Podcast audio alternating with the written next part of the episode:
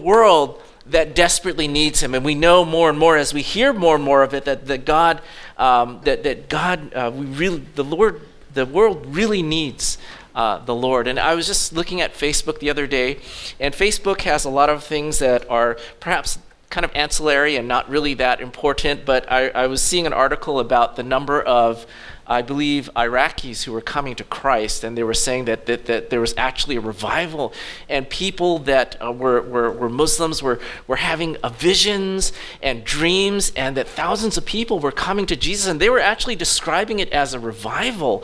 And that's really, I mean, that's so exciting because, uh, you know, you look at the news about the Middle East, and it just sounds like, you know, Iraq especially sounds like things are just going from bad to worse from a political standpoint, from a military standpoint.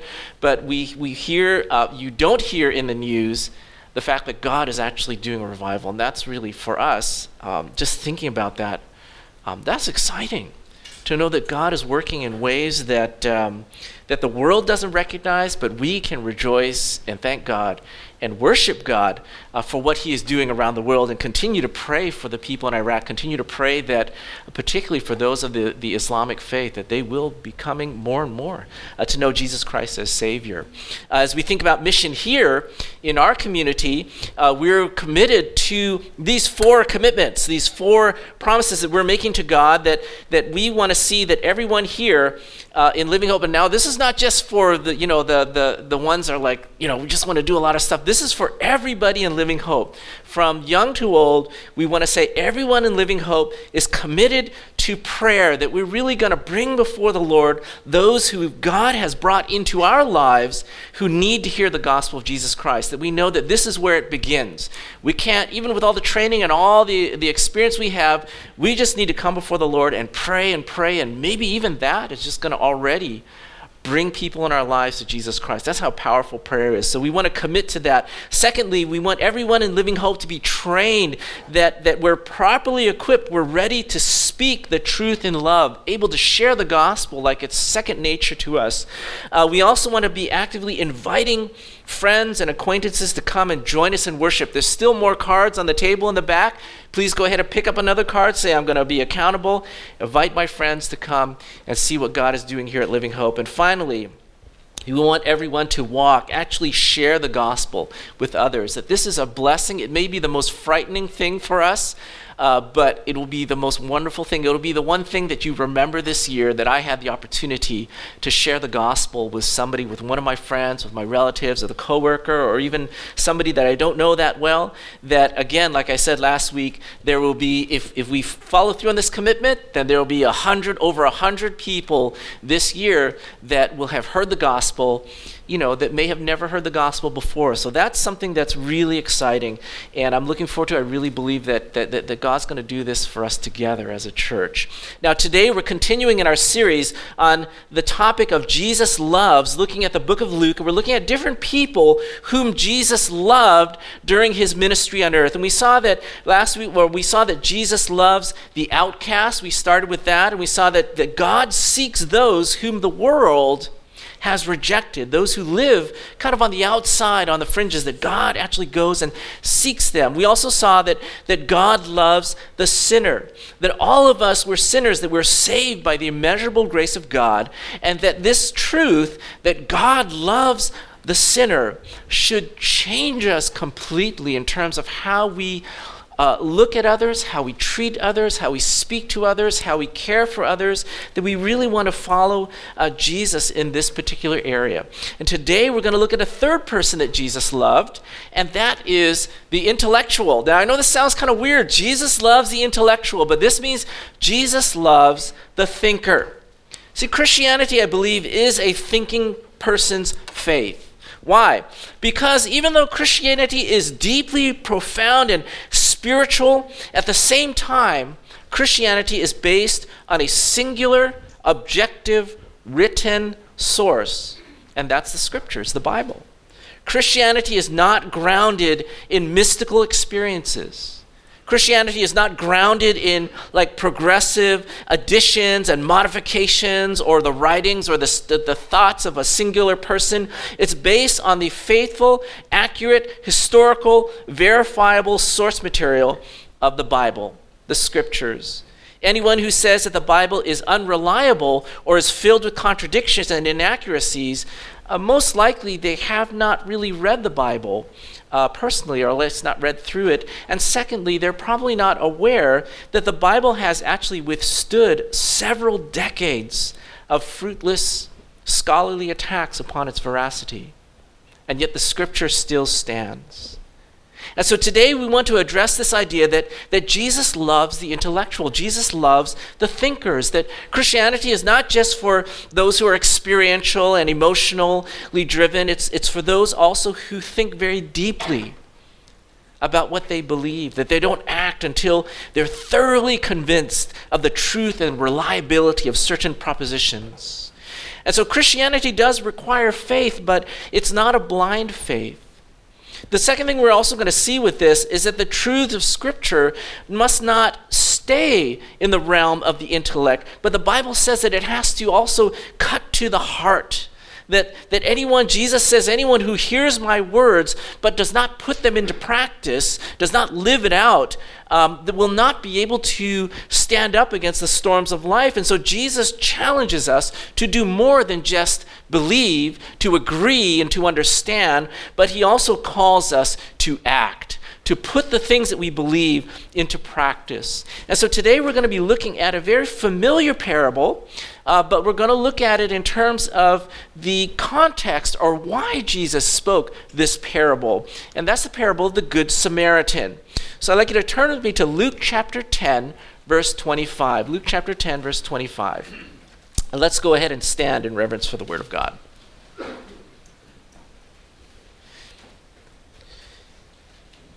In reading in verse 25, it says, it says, And behold, a lawyer stood up and put him, Jesus, to the test, saying, Teacher, what shall I do to inherit eternal life? And he said to him, Jesus said to him, What is written in the law? How do you read it? And he answered, You shall love the Lord your God with all your heart, with all your soul, and with all your strength, with all your mind, and love your neighbor as yourself. And Jesus said to him, You've answered correctly. Do this, and you will live. But he, desiring to justify himself, said to Jesus, And who is my neighbor? And Jesus replied, A man was going down from Jerusalem to Jericho, and he fell among robbers, who stripped him and beat him and departed, leaving him half dead. Now, by chance, a priest was going down that road, and he saw him and passed on the other side. And so likewise did a Levite when he came to the place and saw him, he passed on the other side. But a Samaritan, as he journeyed, came to where he was, and when he saw him, he had compassion. And he went to him and bound up his wounds, pouring on oil and wine. And then he set him on his animal and put him, brought him to an inn and took care of him. The next day he took out two denarii and gave it to the innkeeper, saying, Take care of him, and whatever more you spend, I will repay you when I come back. Then Jesus said, Which of these three do you think proved to be a neighbor to the man who fell among the robbers? And the lawyer replied, The one who showed mercy. And Jesus said to him, You go and do likewise. May the Lord bless the reading of his word. You may be seated.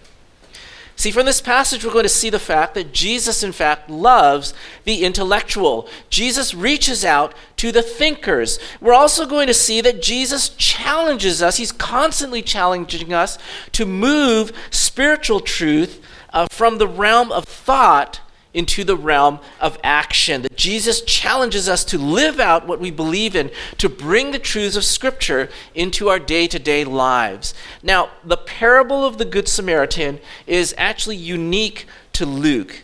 And it's kind of interesting, I have to mention this, that the phrase Good Samaritan kind of rolls off our tongue naturally. Samaritan. We say, whenever we think of Samaritan, we think of Good Samaritan. In fact, we don't even have to say good, we just say Samaritan, and everybody thinks, oh, that's a person that goes out of his way to help someone. Now, back in Jesus' time, the word good would never be associated with the word Samaritan. It would be like it would be like telling a children's story saying, Children, we're going to hear a story about the good Nazi. We'd be like, What? Or the loving Klansman. I mean, that's, that's how shocking this would be. because the cultural associations with the word Samaritan. They thought of like the worst, most corrupt, most reprobate person in society at the time. And so that's what was thinking whenever you hear the word Samaritan for them, that's what they were thinking at the time that Jesus was telling this parable. And so during this passage in this passage, there's a question from the crowd there's a one on one discussion about spiritual truth. In verse 25, it says, Behold, a lawyer came to him, to Jesus, and to test him, saying, Teacher, what must I do to inherit eternal life?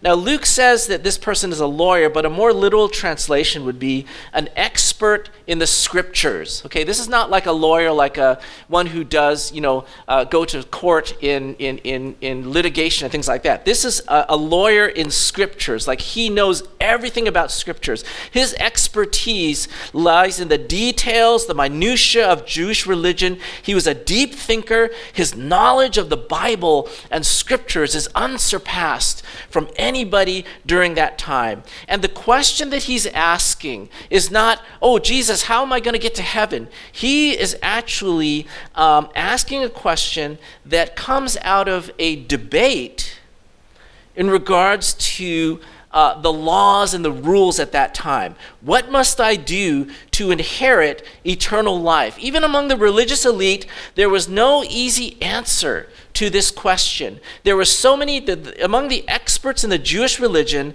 there were numerous opinions, there were discussions and debates about which laws, because there were so many laws in the Jewish tradition, there were tens of thousands of commands, and every group was saying, follow these and you'll go to heaven. Another group would say, follow these and we'll go to heaven. Another group says, follow these laws and you go to heaven. And of course, each of these groups had studies and, and, and, and, and defended their position out of Scripture, and so there's great debate among all of these scholars how do you get to heaven?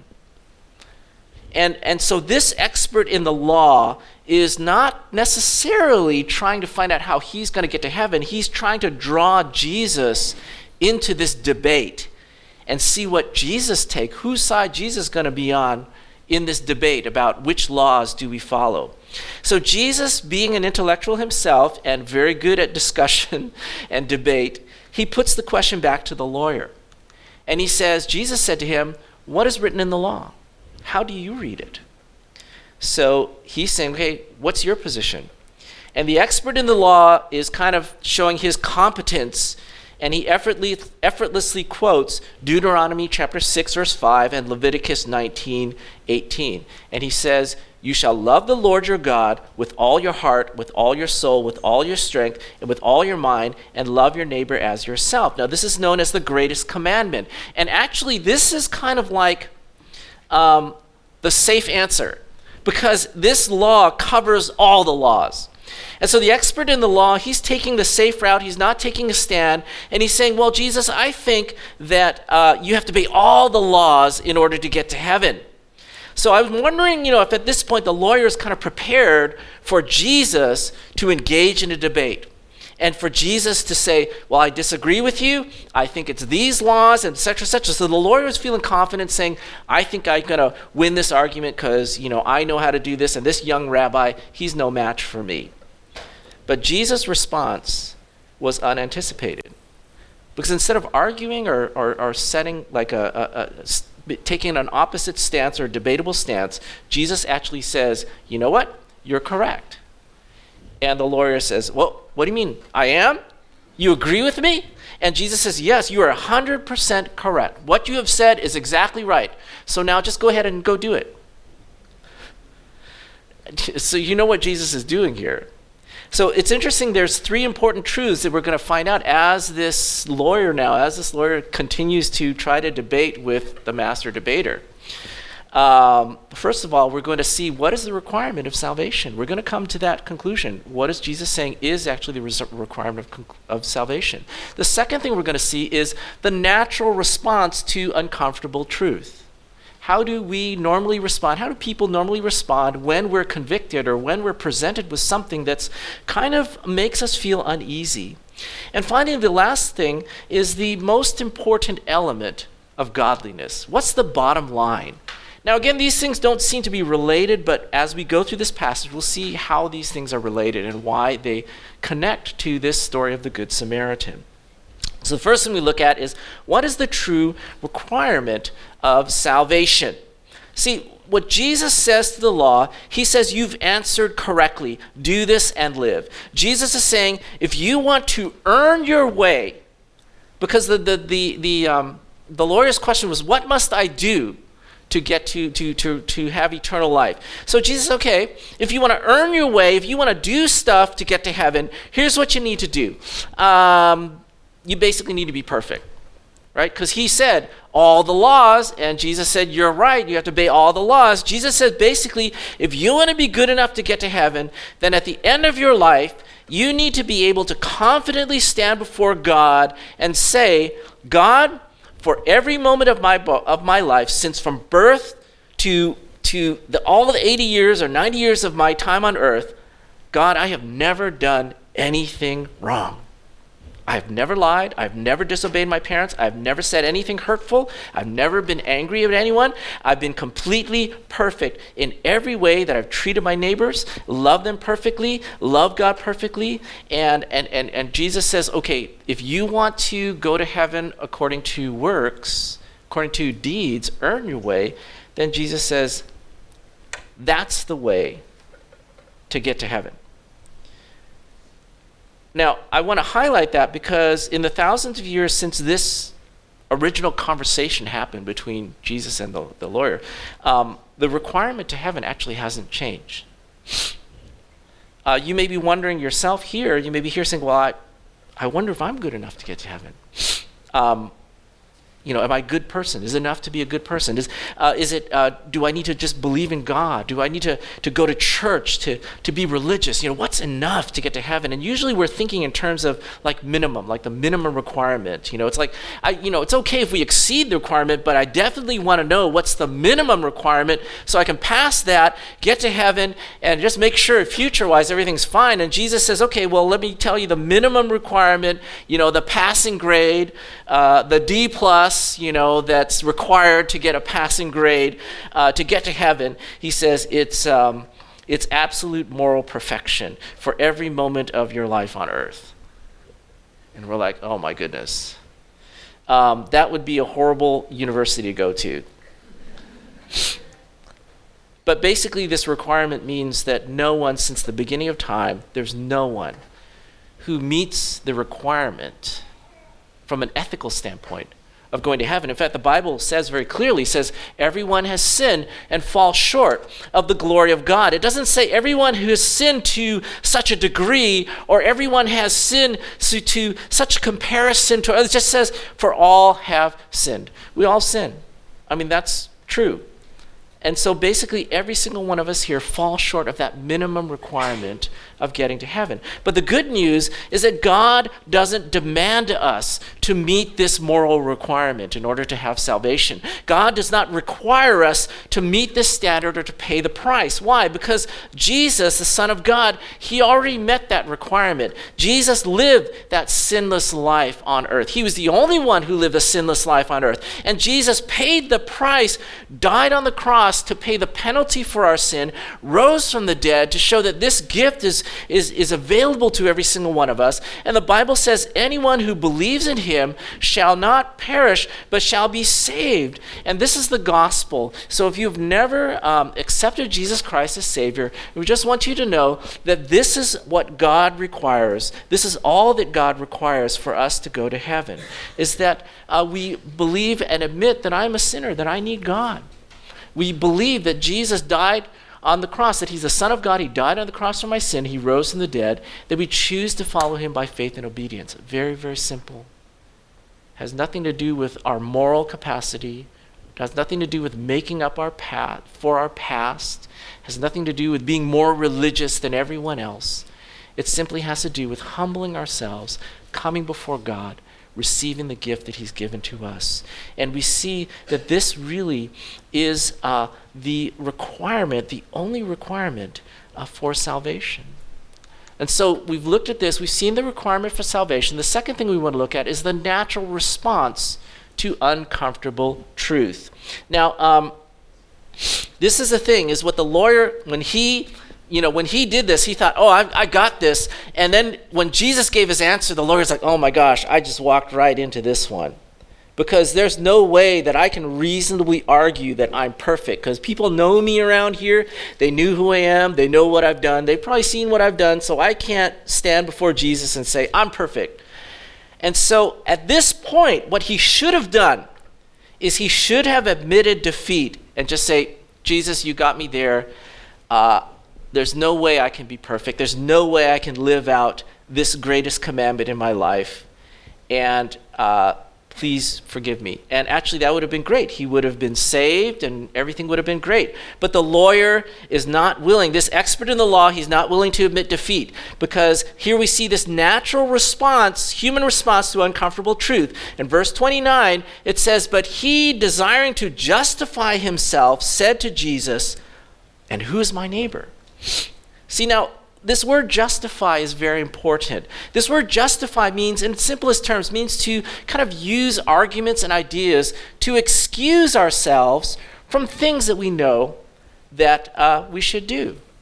Um, you know, like when we uh, say, uh, you know, ask our child, Did you do your homework? And our child will say, well, um, no, but I would have done it, but you know, I was thinking about doing it, and I really had the intention of doing it, but there was this really good show on TV, and it just happened to be at this time, and the TV just happened to be on, and um, so you know, you you can't blame me for not doing my homework, you know, things like that. Um, that's like justifying, right? Because it's like giving an excuse or an argument to say why I didn't do what I you know, should have. Now, I guess as parents, we don't take that, but as adults, we come up with clever arguments to kind of excuse ourselves from responsibility, especially when, when, when we're confronted with something unpleasant, something difficult. We find a loophole, we find a technicality. This expert in the law, he was not an expert in practicing morality, but he was an expert in discussing it and debating it.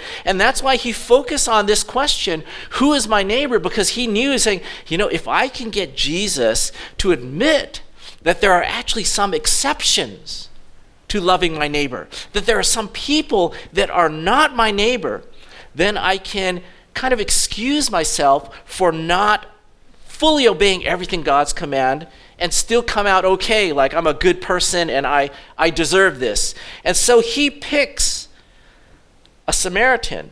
Why? Jesus picks a Samaritan. Why? Uh, because a Samaritan is, is not considered a neighbor. A Samaritan is kind of an, an extreme case. And, and so this idea of, of, of Samaritan uh, kind of says, well, if a Samaritan can do this, what about you? You have no excuse.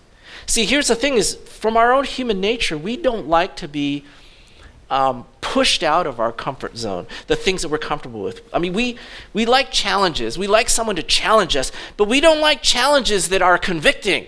We don't like challenges that reveal or expose a deficiency in our life. We don't like challenges that, that show a problem in our life that we need to address. And, and, and so we too will point to uh, extreme cases or, or, or, or situations where, where we find a reason why we don't have to do what God wants us to do. In an article entitled, How Can people do bad things and still live with themselves, an author describes something that's called moral disengagement. Now, this is familiar in kind of psychological realms of basically it's um, another way of describing sin. basically, that's all it is. What is moral disengagement? Moral disengagement is cognitive maneuvers used to justify self interest choices that violate our personal moral code. Meaning, we know we're doing something wrong. We know this is wrong. We know that, that, that, that, doing this is stealing or lying, but you know, I really want this. I really want this money. I really want this position or whatever. So I'm willing to violate my own personal code for my self interest, and I'm going to find some way in my mind to say that it's okay, that it's not wrong. For example, we may say things like, well, it wasn't like anyone was harmed. It didn't affect anybody. Or we may say, we even use different words. We say, well, I was really borrowing it. I was going to put it back eventually. Or we say, well, you know, people do this all the time. You know, I was cheating, but, you know, some people actually steal the whole exam and they, they, they, they, they cheat and get full. I'm just looking at one answer. Or they may say, well, uh, we may say, well, my boss told me to do it. I mean, he didn't really tell me, but I could tell he wanted me to do it. So, you know, I had to do it. See, these are more than just excuses. Uh, uh, what moral disengagement is, these are beliefs that we actually begin to convince ourselves that these things are true so that we don't have to do the right thing. And moral disengagement can occur in small transgressions, like, you know, we pocket some extra change, you know, say, oh, well, you know, it doesn't really matter. It's just uh, some change, and that person, they don't really need it or whatever. Or it can really go to something extreme as, you know, major corporate scandals. When these guys get caught and they're brought into court and they say, well, I did it because of this, this, and you're like, how in the world can they believe that they were not doing something wrong? But they had this moral disengagement. They had told themselves so many times that this is okay that they actually believe it. Uh, people change the vocabulary. Instead of pirating music and breaking licenses, instead of saying they're stealing, they say, well, we're file sharing, you know when, when we're distorting sales numbers for the employees and things like that, we say, well, instead of lying, what we're doing, we're doing creative financing. That doesn't sound so bad.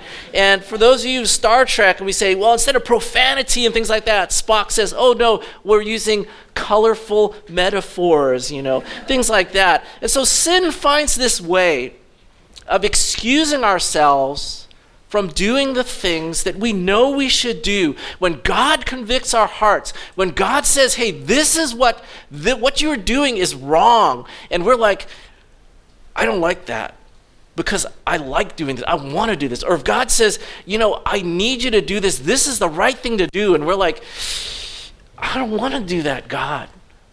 I really don't want to do that then, then sometimes we come up with this moral disengagement. We come up with these, these ideas or thoughts that, that help us to live with ourselves before God and yet still disobey Him. And, and some of those things are like what we call the false good. And uh, again, the, the psychological realm has got all these different, like 10 different ways of describing these things, but I, I kind of put it into you know, just identify some of them and talk about what it really means. Like, for example, false good. This would be like us convincing, convincing ourselves, well, it was for the greater good. Well, it turned out good in the end. You know, I, I, I was really mad at them and I, I said a lot of bad words, but look at what happened. It was good. I mean, they ended up doing the right thing, so it must be okay. You know, um, uh, it was probably for the best you know, I stole the money, but look, you know, God let me give it to somebody else and bless them. No, that's not right. It doesn't matter. Maybe God is gracious to not let our consequences of our sin come upon our lives, but that does not mean that it was a good thing or was a right thing to do. Oh, I didn't do it. Good thing I didn't do it because look what happened. Good thing I didn't do the right thing. No. When God says this is the right thing to do, we do it. Even if things turn out bad.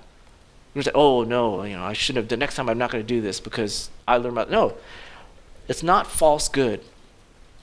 We need to know if this is what God is calling us to do, we do it. If this is what God is saying we shouldn't do, we don't do it. Uh, don't let these, you know, this detachment uh, mess up our minds. Secondly, blame and comparison. This is the idea, you know, I really had no choice there's nothing I could do. Well, it's that person's fault. If they weren't such a jerk, then I wouldn't have to do this. Or if they weren't so incompetent, I wouldn't have had to lie about, lie and cover for them and things like that, you know. And, and so we blame other people and say, you know, eh, I know it was bad. I know I shouldn't have done it, but, you know, it's their fault. Oh, you know, the kids want it. That's why I want to buy it. that's a big, you know, that, that's a big one, right? I know my kids want this. And, you know, it's like, what are they going to do with, you know, 10 high power speakers and all this kind of stuff. It's like, oh, or, you know, a, a supercomputer for games, you know, and our child is like, you know, 10 years old, five years old. Like, oh, no, I need to get a supercomputer for games because someday, you know, it's like, no, it's, it's not for the kids, it's for you. Don't blame your kids, you know, things like that. So this is blame, right? We say, well, it's because of this, it's because of that. That's why I'm doing this. No, forget it. If it's not right, if it's selfish, then own up to it and say it's selfish and I need to really think about this and pray about whether this is the right thing to do. Don't blame somebody else. Comparison. Well, you know, everybody else got more stuff than me, so I think it's okay if I have just this. Well, a lot of people are doing really, really bad stuff. I mean, their lies are really hurting people. My lies help people. no, that doesn't matter. And so there's blame and comparison. The last one is reduction of importance, and that's when we just say, that's no big deal. I mean, if, even if people found out, they wouldn't care. If my boss found out that I was stealing stuff from the office, he wouldn't care. He'd just say, go ahead take it. Okay, well, then just tell him you're taking it then. See what he says. Um, or we say, well, God forgive me anyways, doesn't matter. It does matter. I mean, the forgiveness of God was the shed blood of Jesus Christ on the cross for you and we're just going to say, oh, well, I'll just do it because God's just going to forgive me. It doesn't really matter. That's kind of reduction of the importance of what we're doing. Or uh, the other thing that's actually really bad is, is, we, is, is the dehumanizing of our victims.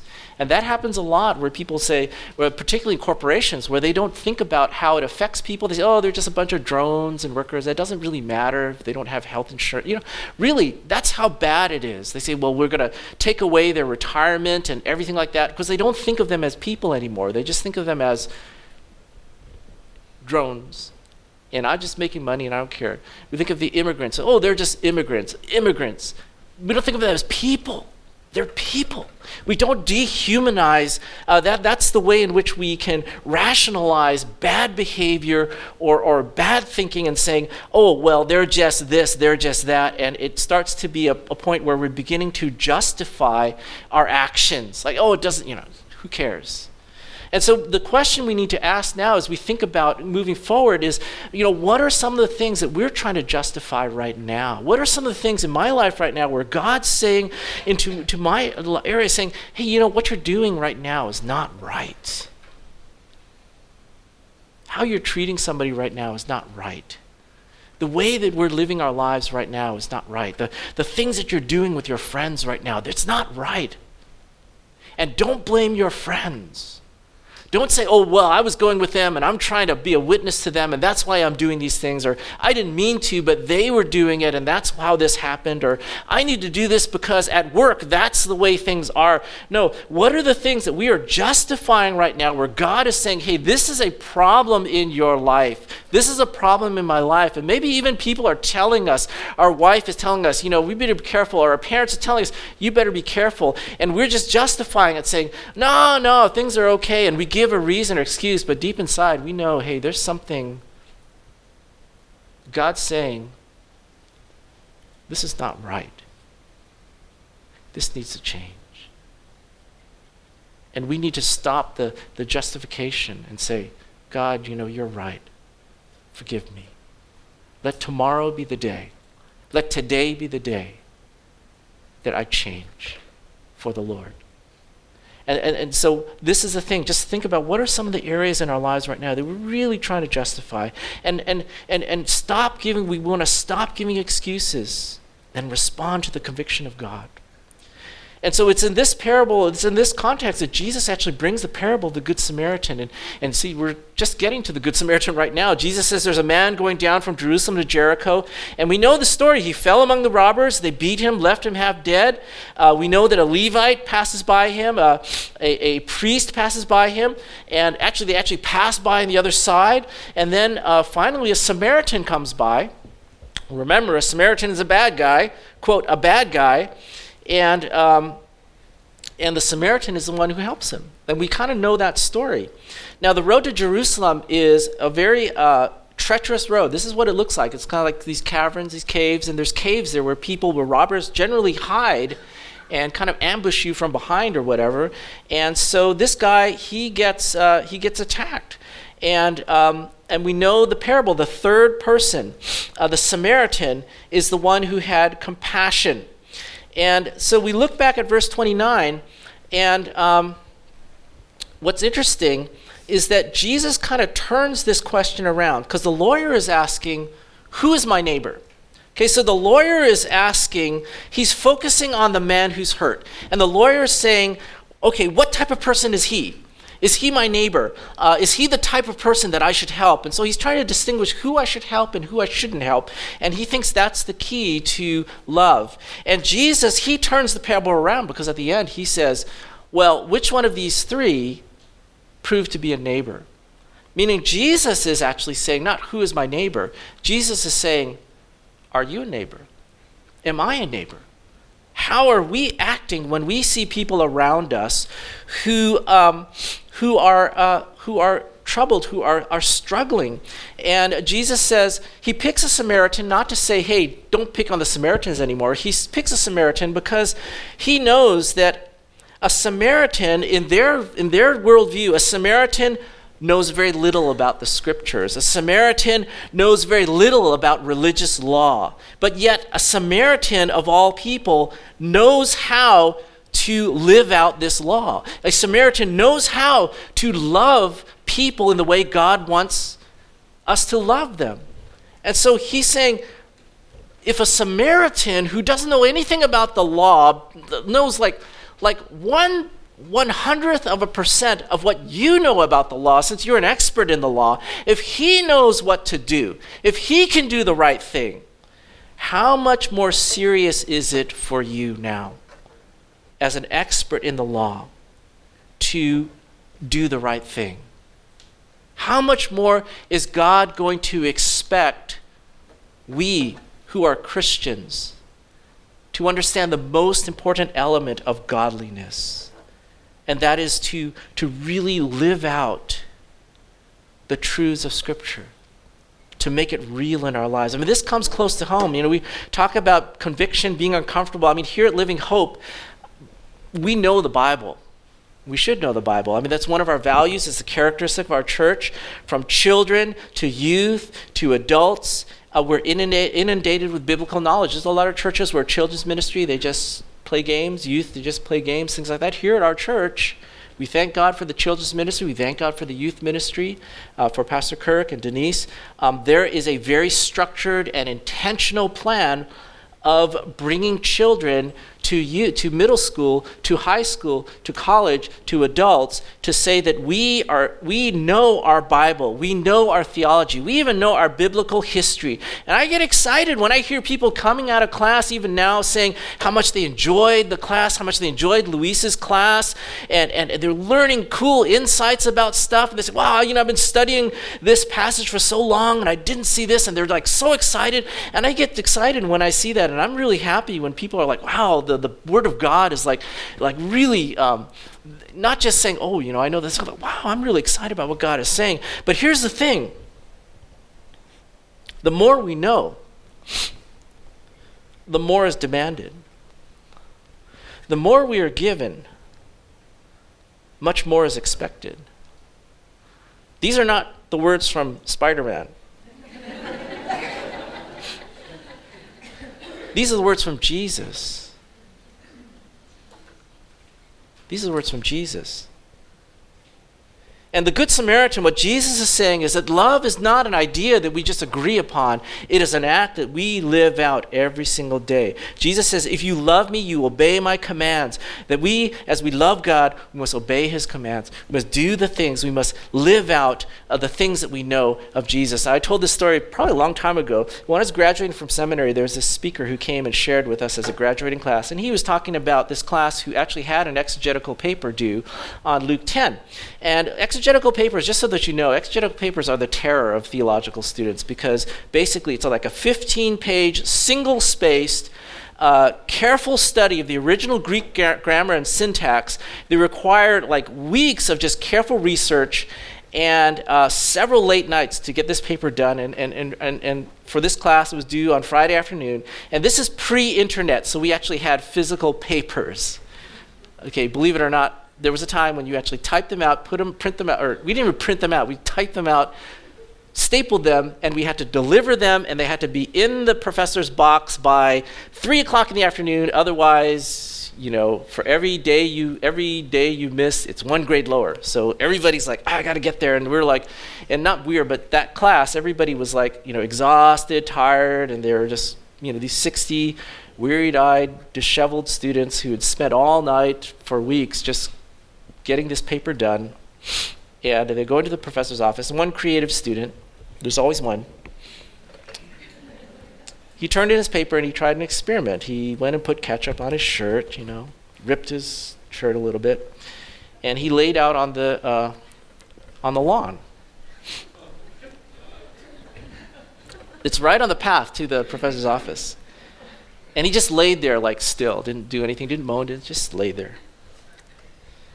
And the speaker said the tragedy of it all was that 60 students walked past him and did not even go to check if he needed help.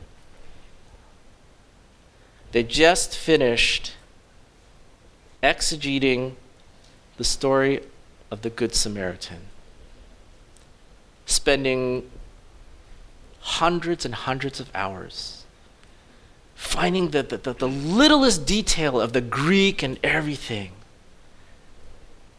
And the professor told us, he said, You are going to come out of here and you're going to know how to correctly handle the precious Word of God.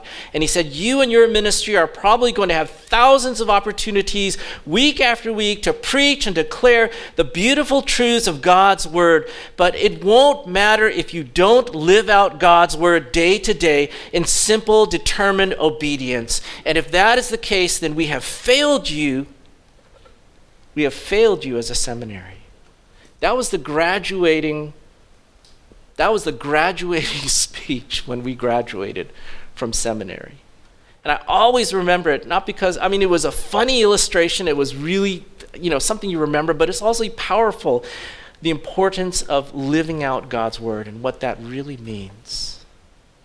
A missionary was training some local believers, and he came across a new believer who had this unusually unusual handle of of, of God's word. He, he knew so much of God's word. And he asked the man, said, How do you know God's word so well? I mean, you're a young believer and uh, uh, you don't have much teaching, but you know God's word so well. And the man says, Well, yeah, here we don't have much opportunity to learn from seminary. We don't get to sit under expert teaching. But for me, you know, I have a Bible. And so every time I learn something from the Bible, from God's word, I just go out and put it into practice.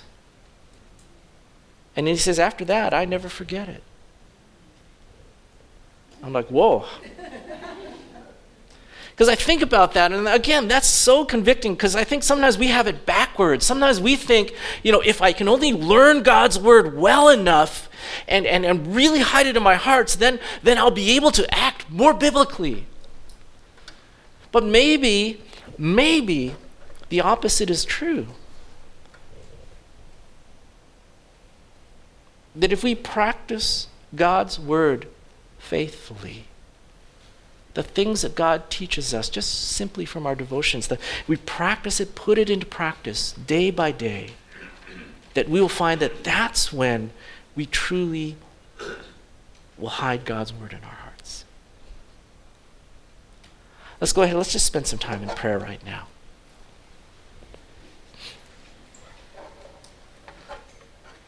As we think about these things, again, come before the Lord. What is God